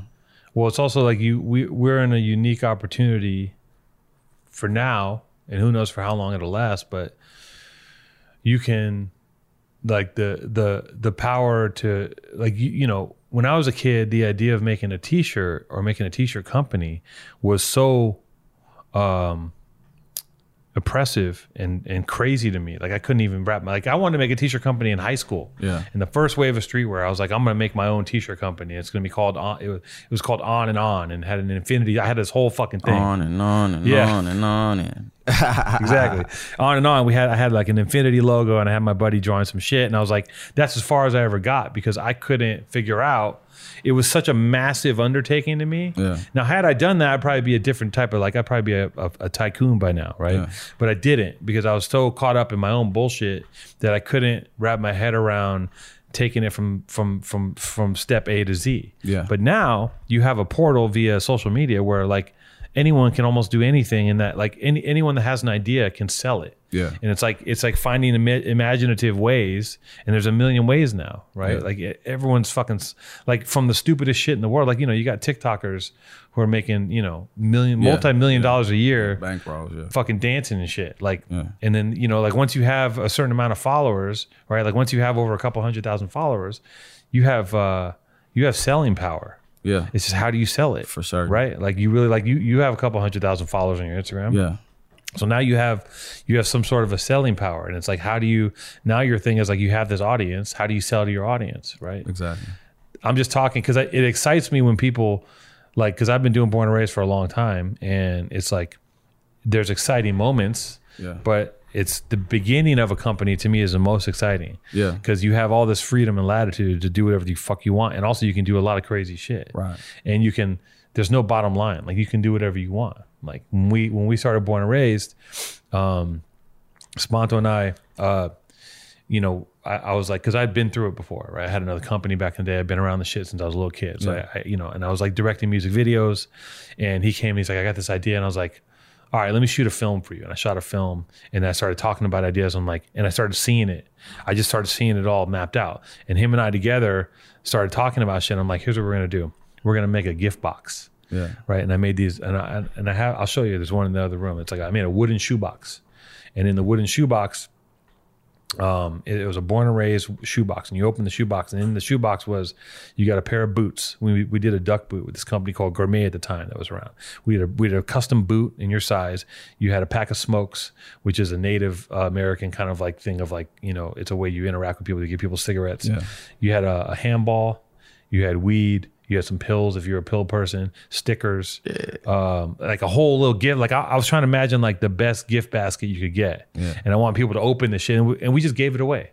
We just I was like, let's just make this shit and just give it to people in the industry to be like, we're coming For sure. Here's what we're about. Yeah. and it's those kind of intangible things that you can do in the beginning that now you don't like we're so busy we're not really i'm not making a custom fucking like we were hand packing these things and building them like putting there was three t-shirts rolled up in each one like it was like this thing Yeah. i do see people doing that like it's not like a, I invented that idea but i think doing it when you're young and new Yeah, that's the it's great- exciting yeah, exactly. right because if i get one of those from some like whatever company i'm probably going to give it all away at this point i don't really give a shit but if it's some new exciting company with new shit i haven't seen Right. and i think that you you have the ability to to take like i think you have a culture that's rich where you come from and it's like looking and finding those things in there that people don't even like there's a lot of shit that people don't know about and it's like finding it and repackaging it and making it sophisticated so when people get it they're like what the fuck is this Yeah. like what is this item you know what i mean like what did, where, where did this come from you know like i'm trying to think of like you know whatever the fuck it might be you know um but I, I i just i get excited by that stuff because it's like i don't know there's in the beginning there's an endless there's endless opportunities to define yourself you know Right. and i think that um i think that like before long you turn around and then you're in a business and oh shit now now you're now you're in the fucking machine now you got a business Yeah. and now you're fucked because now, now you're like beholden to this thing and uh, you know in the beginning there's a lot of leeway to like i don't know i think to to, to have fun with it and to to like leverage all your stuff you know um, tell your stories and i feel like you know it's it's just uh man did i get a contact eye am i stoned no i'm not stoned um I know. I'm are you stoned um, i'm kidding uh, I know I'm buzzing for sure. So this is you got the t-shirt company, and what else are you guys doing besides shirts?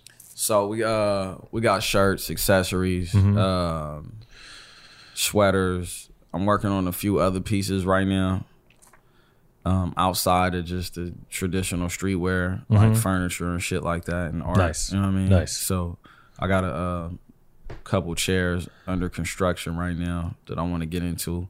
But I, you know, overall, I want it to be like just like a, you know, like a fashion house, like you know what I mean, like just all type of different fly shit. You know what I mean? Um, but really, I don't, I don't. I want to take that back because I don't even want to put a like a label on it yet. You know what I'm saying? It's just like a dope thing. You know what I'm saying? And then do you have do you also have uh, merch outside of that, like G Preco Yeah, merch? for sure. Hell Okay. yeah, yeah. Cause uh, like I don't look at this as merch. Like I hate when people be like, "You got the blue T-shirt merch." Like no, No, no, no. This is not merch. This is a fucking brand. Right. It's serious. Right. And it's gonna sell without G Perico. Right. You know what I'm saying? Now I got G Perico merch. You know what I'm saying? Um, like Enterprise Click shit, Perico's Enterprise. Mm-hmm. Um, different accessories for that. You know what I mean? That we really do like more so towards like for fucking shows and shit like that. You know what I mean? It's interesting too because if you look at what Nipsey did with the Crenshaw graphic, right? Um, that that shit has such an impact, and it's not like he didn't reinvent the wheel. He just took some shit that was native Right. and put it on a shirt. But you have people wearing that shit in like Beverly Hills Exactly. because they they connected It's to the it. culture. Like Right. Crenshaw, one of the most important streets in Los Angeles. Right. And you wouldn't think that that would move outside of that area, but Yeah. it did. And people were like, I remember I was looking, I was like, I want one of those. I'm not going to wear it because I'm not, you know, Yeah. I'm from over there. But like, Yeah. Initially, I think it was like that. yeah. and then it, people start getting it, and now everybody wear it. Cause like at first it was like you got on Crenshaw, you from sixty or you from neighborhood. Like Yeah. now it's Yeah. it's a thing. Became a thing. Yeah, yeah i mean i think that there's you know there's a lot of ways to to i think it's like it's figuring out it's just like it it really is about going outside the box and fucking zigging For where sure. people zag and figuring out like what's the bro, you know what i mean bro, you said some shit I say every day. Huh. I tell niggas all the time, if you zigging, I'm a zag, bro. right Like I'm Got not. to. I don't want to do what people doing. Like I want to break all the rules. Like I was just on the phone with uh, uh somebody from my distribution company. Like, bro, I'm not. Fuck these rules, man. yeah Like that shit is boring as there fuck. are no rules there's no Yeah, fucking I'm- rules why on am I trying to stick in a box? The box is what gets you stagnated. that. it's true Like trying to stay in that fucking box. Fuck all that, bro. We just going crazy. Like And you know, the people that do that, I feel like last longer. People talk about them. They inspire more people, whether it's immediately or it's down the line. They do inspire a whole era of people. You know what I'm saying? By fuck them rules. Like everybody that's like fuck them rules. Like if it's not at that specific point in time, somewhere down the line you're gonna influence a whole fucking group of people that Mm-hmm. fuck around and change the world. Like, you know what I'm saying? Yeah, and I look at it too when I talk to people about starting a business, right? When they talk about like you know you have you have you have two businesses, you have a music business, you have a you have a clothing business, right? Yeah. Maybe you have another business. And going, a I few don't know. other yeah. Yeah. So you have businesses. Yeah. And when I talk to people about, because there's a lot of fear in starting a business, right? When I talk to people about it and I go, listen, there is no losing. It doesn't matter. It's a lesson. You learn. It's a lesson. Yeah. And like you hear all this We corny love that shit, part. right? we love that part. Yeah. You All hear right, now I don't do it again. I speed past you on the next go around. Exactly. And you hear this shit as a kid, like, oh, you know, you hear all this like bullshit, and you're like, you can't. It never made sense to me until I started something and had a failure and been like, well, that didn't work. But you know what? I learned. I learned. I gave myself an education because I'm not going to go to school. So I educated myself on the job, and all, also once you start one thing, you have a pedigree. It doesn't matter, you know. Yeah, it's great if you won, but you also started a thing that existed. Now you have a pedigree as a guy that had a business Yeah. and you know that and you know you can do it and then you realize how fucking easy it is like it's a thin line right it's a sure. thin line it's a thin line between do or don't Right. and it's so thin and and it's it's like the thinnest it's like a thin glass wall Right. and and like and I've been behind it, trapped behind it for many times. Like I get trapped behind it still. Yeah. And there's this thin wall, and you can just, if you want to, you can step around it, but it just takes some action, right? Right. And uh, and I talk to people about that all the time when they talk about starting a business. I'm like, yo, just start it, just go. you Just can't go. lose. Yeah. Even if you lose, you win. Yeah. Like you're investing, it's, you're gonna die. Right. You're gonna fucking be. You're gonna be dead one day, and you're gonna play the tape back if you have that chance. and Like, you're gonna fuck, say, I should have went. I should have Yeah. done that. I Yeah. should have tried Yeah. that Yeah. because there's nothing there there is no like that's it you don't take any of this with you Yeah. like it's just you either did some shit or you didn't and or that's you it fucking didn't. right And you know, I That's don't it. want to be one of those guys that didn't. right and you don't want to be like That's a- like my biggest fear, I think, is Yeah. being a person that didn't at this point in life. yeah Like, especially after making it through the point where I'm like, nigga, I'm po- I'm finna be dead soon. right Like, that's what that life is. Like, Right. shit, I'm finna die right here. Like, bro, I outlived my life expectancy. At this point, bro, we fucking going crazy. Like, Yeah. dropping everything. Like, fuck the safety net. Like, is it? Let's go. yeah it's know all what I'm gravy saying? yeah yeah Like After I'm the that- type of motherfucker like on remember on uh on Set It Off Uh-huh. when they were standing outside the bank and Queen Latifah just walked in Mm-hmm. and they like, yeah, it's like you gotta be like that. Like fuck it, come on. side note i did the graffiti for set it off Oh yeah? Yeah. Fire.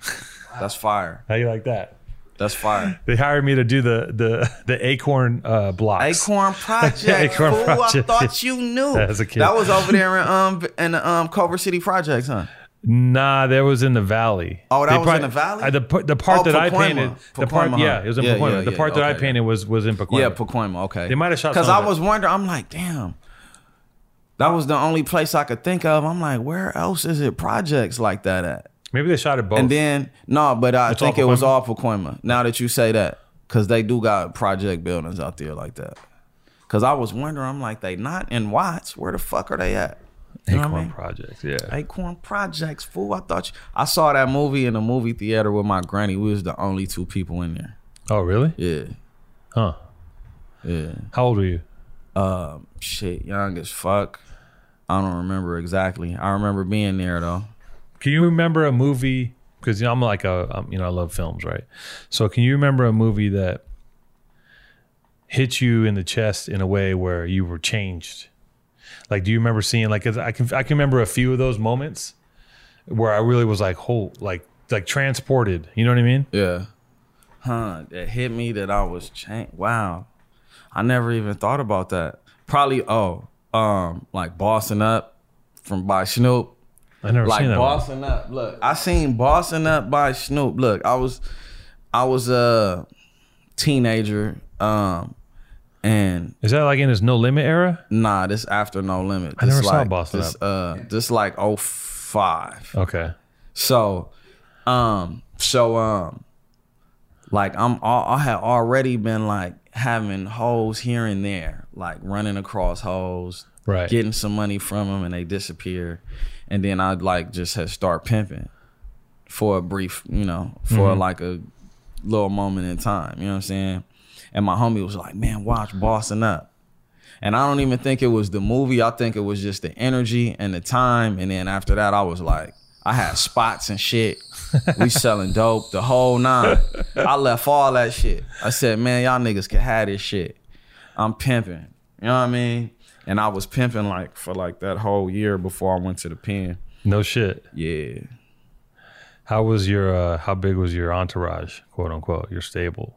Uh not big. Like one, two or three. Right. at a time. You know what I'm saying? At the most, like three, then two, then one. You know what I'm saying? I wasn't really like no big time. And it was out Like on the that. street. It was on Fig. It Everywhere. was on the internet. Everywhere. Everywhere. I didn't discover the internet till later. So Right. like, you think about it, uh, fucking um, Sepulveda, Western, Fig, Long Beach Boulevard, um, fucking uh, um, what's that? Harbor in Orange County, uh, Hope in fucking Pomona, Ontario. Uh, I, I've been on like all like a shitload of blades. Damn. And then, did you ever go out of town? with it? Hollywood Sunset. Hollywood. I remember when it's crazy because there was a track on uh on Lincoln when I was younger. It was Yeah. crazy. Oh Lincoln yeah, Boulevard. Lincoln, Lincoln. I had bitches down on Lincoln too. Yeah, Lincoln was crazy. Yeah, it was for crazy sure. Yeah, like I- that little strip, like from Washington on, like in that little area, Washington and Venice, like over there. Yeah, yeah. I've been down around. you know Mm-hmm. That's what I mean? crazy. Yeah. That's crazy. Oh, Century Boulevard. Okay. Century Boulevard was like the that was where I first got some money from a hoe at. Ninety dollars. Nineties. Like my homie Lil N, my homie Lil Indian coached me through it. I got the ninety dollars, and then the bitch just blew up and she just disappeared. You know what I'm saying? I remember one night I'm driving, I'm driving the homies, and they had, you know niggas out the window on her. Matter of fact, I was on Fig last night, like you know what I'm saying, for just riding around talking shit. Like Yeah.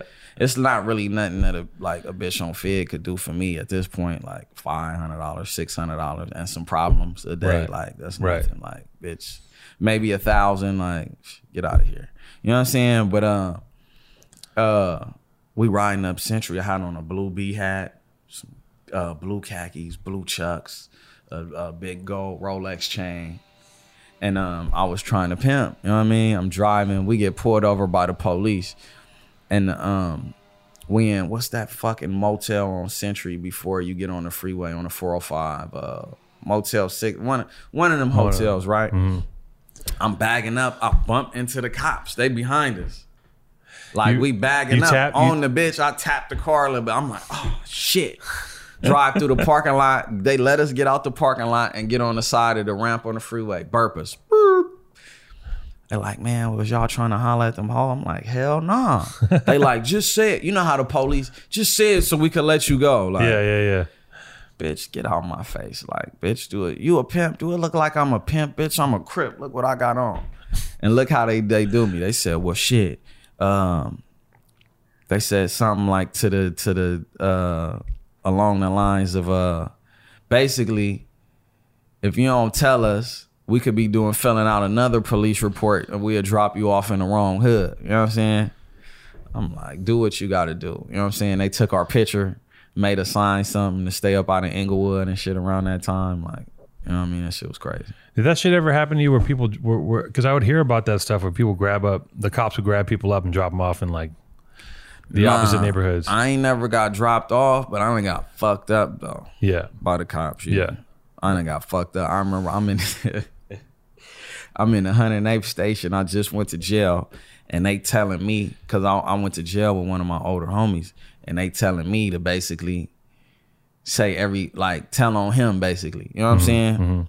I'm like, man, fuck y'all. Man, they whooped on me so cold. I was about 16, 15.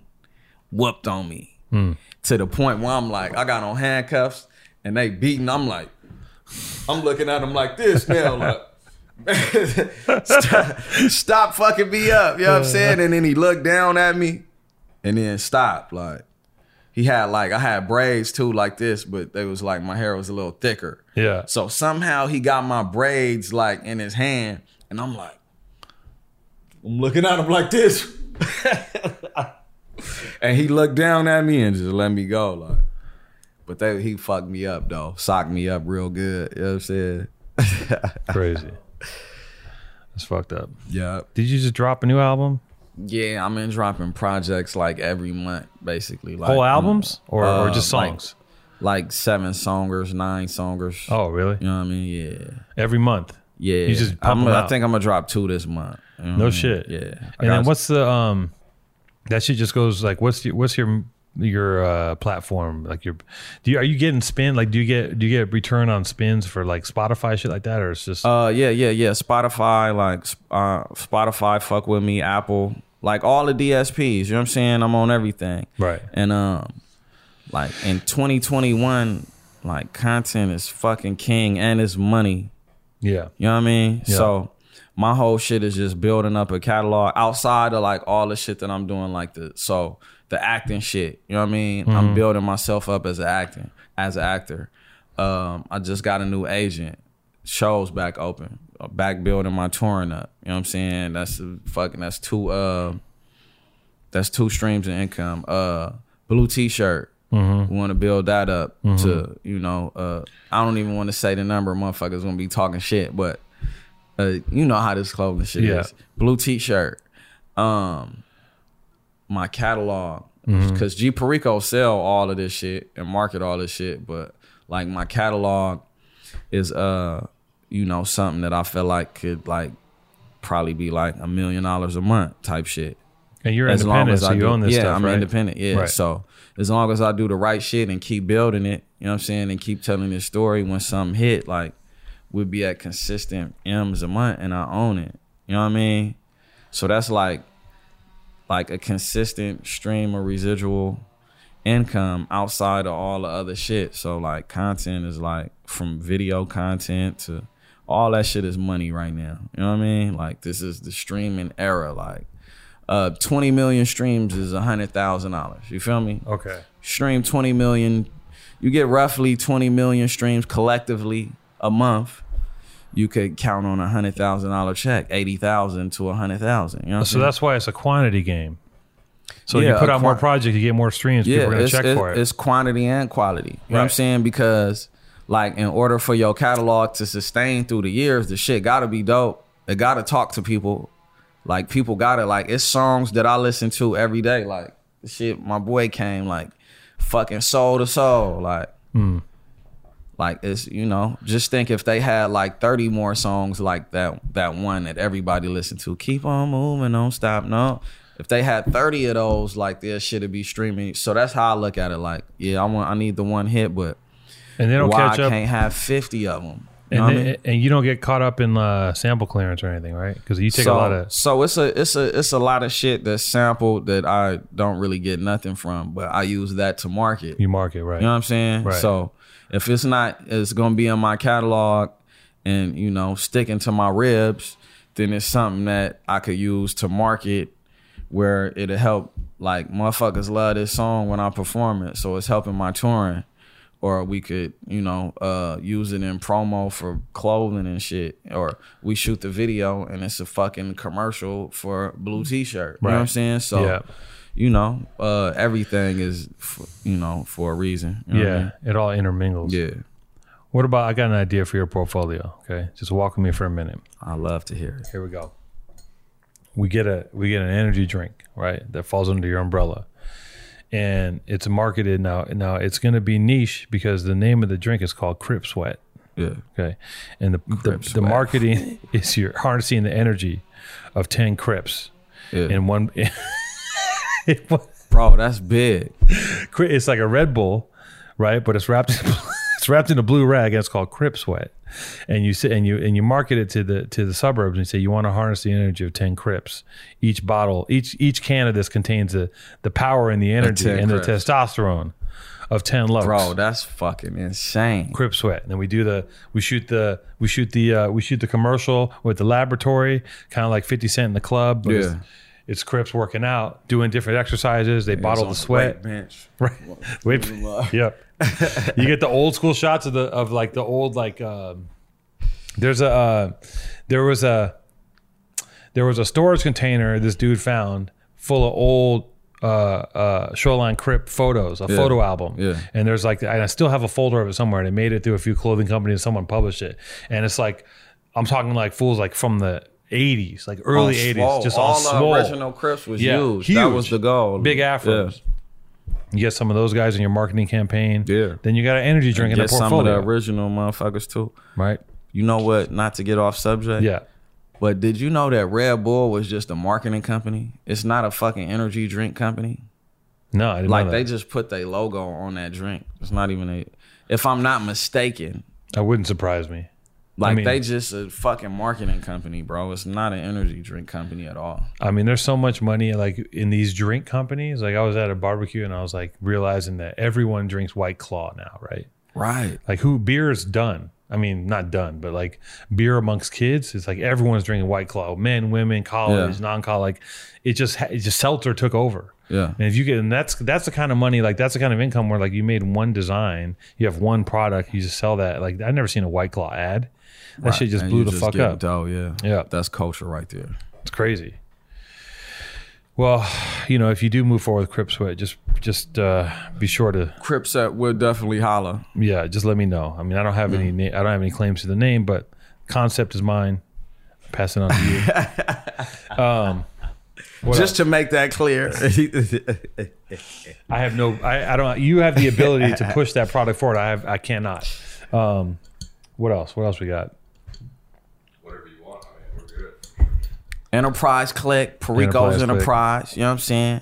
Uh shout out my guy Yui Briss on the come up. You know what I mean? Young Long Beach legend in the making. You know what I'm saying? Uh shout out uh Lil Said, Lil Y. Uh damn, I shouldn't have started naming names because I'm forgetting shit. Now you're gonna leave someone out. Shout out the whole Enterprise Click, man. Shout out Straight to the up. Enterprise Click. Shout out to Maddie Matheson for not being here. Shout out Maddie, man. Where the fuck you at, man? He was scared. He heard you were coming. He's like, I can't. I'm scared. I'm scared. Nah, of he Perico." good. We talking about eating boogers and shit. Oh yeah, what I mean? the book, the Yeah. booger eating segment. Yeah. You met Maddie at uh, you were at ComplexCon, right? Yeah, like I met many Maddie, many years I ago. met Maddie. Yeah, that's where I met him at, at Complex Con. Yeah. Uh, youngster introduced me yep, to him. yep, yep, Yeah, I, mean, I found some pictures of that. It was like um, back when that girl was around with the who wore the the bandana on her f- as a mask. You know who that was? I forget her name. She had a she had a mask she always wore. She was Yeah. a rapper, and it was just like a bandana, but it was like molded to her face. Uh, You know who that Yeah, was? I don't she was know. around that same time. You're like, I I don't know. don't know. I don't know. It'd be so many motherfuckers. There's a lot of people popping out there in doing and out. stuff. Yeah. What about uh? They said 400 th- songs, 400,000 songs come out every week. Jesus Christ, are you serious? Yeah. In Just on DSPs, like across Just D- all collective genres, though. across DSPs. yeah. Four hundred thousand songs. Fuck. And probably half of that is Chinese music, Man. K-pop. Also, Yeah. It's I a lot mean, is of- it is that worldwide or is that just in America? That's a lot of fucking music. Um, I bel yeah, I think it's uh just in a. It's I a don't know, fight. it may be uh, worldwide. it's a fight to get you. You know how I, you know how I hear I hear shit is I'll hear songs in a meme. Yeah, Like that's how I'll hear songs will that's get the way. broke. That's the way they market shit now. That's the way shit go viral. But like, just being able your catalog, being able to sustain and pay your bills. Like, if you got like a, a high or a, a nice overhead, like that's like super, You just- you just that's a need- super blessing. you need one, One joint. monster, Yeah. one monster. Man, I wish I could One make a joint. hit song. I want one monster because just to just to little have a little. I'm check trying to come in. make. I wish I could make one too because I've, You're, you're a lot closer than I am.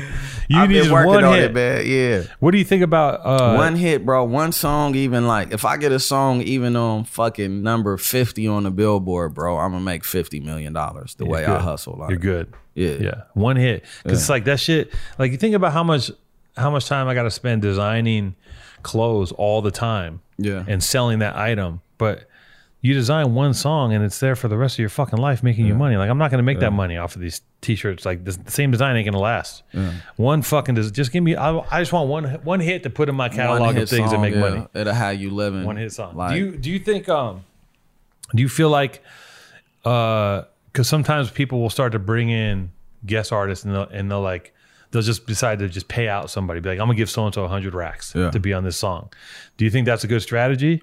I mean, if it feel good, hell if it yeah. makes sense. If it feel good, anything that feels good is not to be questioned. You know what I'm True. saying? Okay. But you know, if it's like if it don't feel good, like and I think labels do that shit a lot. Do shit that don't feel good. Do shit that looks good on the paper. Like, you know what I'm saying? right. So, you know, that's the struggle between the the business and the art, you know what I mean? And the music shit. Yep. It's like you never know. as soon as you try to make a cat bark, it just you can hear it and it's not right. Exactly. I remember hearing like, uh, do you did you ever fuck with Razkaz? You know who that is? Razcast, hell yeah, I know Razcast. Yeah, I remember. I remember I used to fuck with Razkaz heavy, and he was. like- I was like, he was amazing at his in his time in his era. Yeah. Like there was a point when he was like, Nah, he a legend on the legend. underground, yeah. yeah. And I remember he did this one album with Dre, and all respects to Razkaz, but it didn't feel right for Right. me. Like, and he was making. He was like, I'm gonna go for it. I'm gonna go for this big album. And he's a he's a he's a lyrical underground artist. Yeah. and he he did these really big songs, and they were really good songs, really well made. But there's something about it that just wasn't. Just didn't connect yet. You know what I mean? And it's interesting because I, I I noticed stuff like that too, and you realize Yeah. it. you got to play, you got to play the notes, man. You got to play. I you think gotta that's play the what hits. that's what happened with me too when I took my deal. Like it's like uh like the songs wasn't it- like we going for the fucking gusto, but it's like what's the gusto? Like y'all love me for the shit that I was already doing. yeah. Let me do that and put the flame behind that. You know what I'm saying? So Mm-hmm. I understand that totally. That's why I'm dropping so much right now because I just feel like I um I gotta make up to the to the people that uh that believe in me and fuck with me. Yeah. And outside of building catalog is just like just you know, I think that that cult following is so important. You know what I mean? And just that like people having something to, to connect to on a consistent basis. Yeah. You know what I mean? Like a moment in time, like that's what I'm trying to capture right now. I'm trying to capture like these next two, three years to where it was like that was like when you think about the the music or when my songs get played back, you'll think about a whole era in your life, like like some good shit though. You know what I mean? Mm-hmm. Like If you think about it too, you have to do what's natural, but you also every once in a while have to again Step out the box. You got to step out the box. You got to For zag. sure. Like when Nipsey did the um. Call to the bank. Is that the song where he Yeah. samples MGMT? You know man, that- that was my favorite song, song's bro, crazy. at that time. yeah, That, was song's my crazy. favorite song at that time. man. and very unexpected. That That's track. still one of my favorite songs. It's a really good track. And Yeah. he just took that song and he just rapped over it. Yeah. That shit was already made like that. It's it's an easy loop. Yeah. And it's like sometimes, you know, shit like that, like that kind of stuff will transcend everything. But that's the that's the essence of rap though when you think about it. All rap all rap hits like name some classics and name some hits like it's not too many that's not samples. Oh yeah, even now. Even now Yeah. when people make yeah, they're still big. I'll still I'll still catch it. Like I heard a um I heard a King Crimson. I don't listen to King Crimson. I was like, I'm gonna check. I saw they're playing down the street, and I was like, let me listen to King Crimson. Yeah. And the first song I, I listened to was a Kanye sample, and I was like, oh shit. Yeah. I never really, you know, That's and the I'm- essence of rap. yeah, Like and hit songs like all Dre shit samples. all of that shit. Yeah, crazy. You know what I mean? And he's like labeled as the greatest producer ever of all Right. times. Right. So, you know, um sampling is the essence. The essence. The essence. Straight up. All, my sample joints is my biggest joints. Those are the biggest ones. Born and raised, baby. BX. How you throw the R up though, big? I got the B and the X, homie. I can't get. You know what I mean? I just don't know how to throw the R up. Probably like something like this. Huh? Something like This the that. R. Look, this the R. It's the B X R. Uh, all right, y'all. Thank you. Uh, yeah. It's been a- Powerful it's been a truth. good Wait, one. this is PTA. This is I'm PTA. tripping. No, but you know, it's also BXR P- at the same time. PTA, homie. PTA, Powerful yeah, truth you gotta- angels. P. It's a P. It's the PTA, homie. You know what PTA. I'm saying? PTA.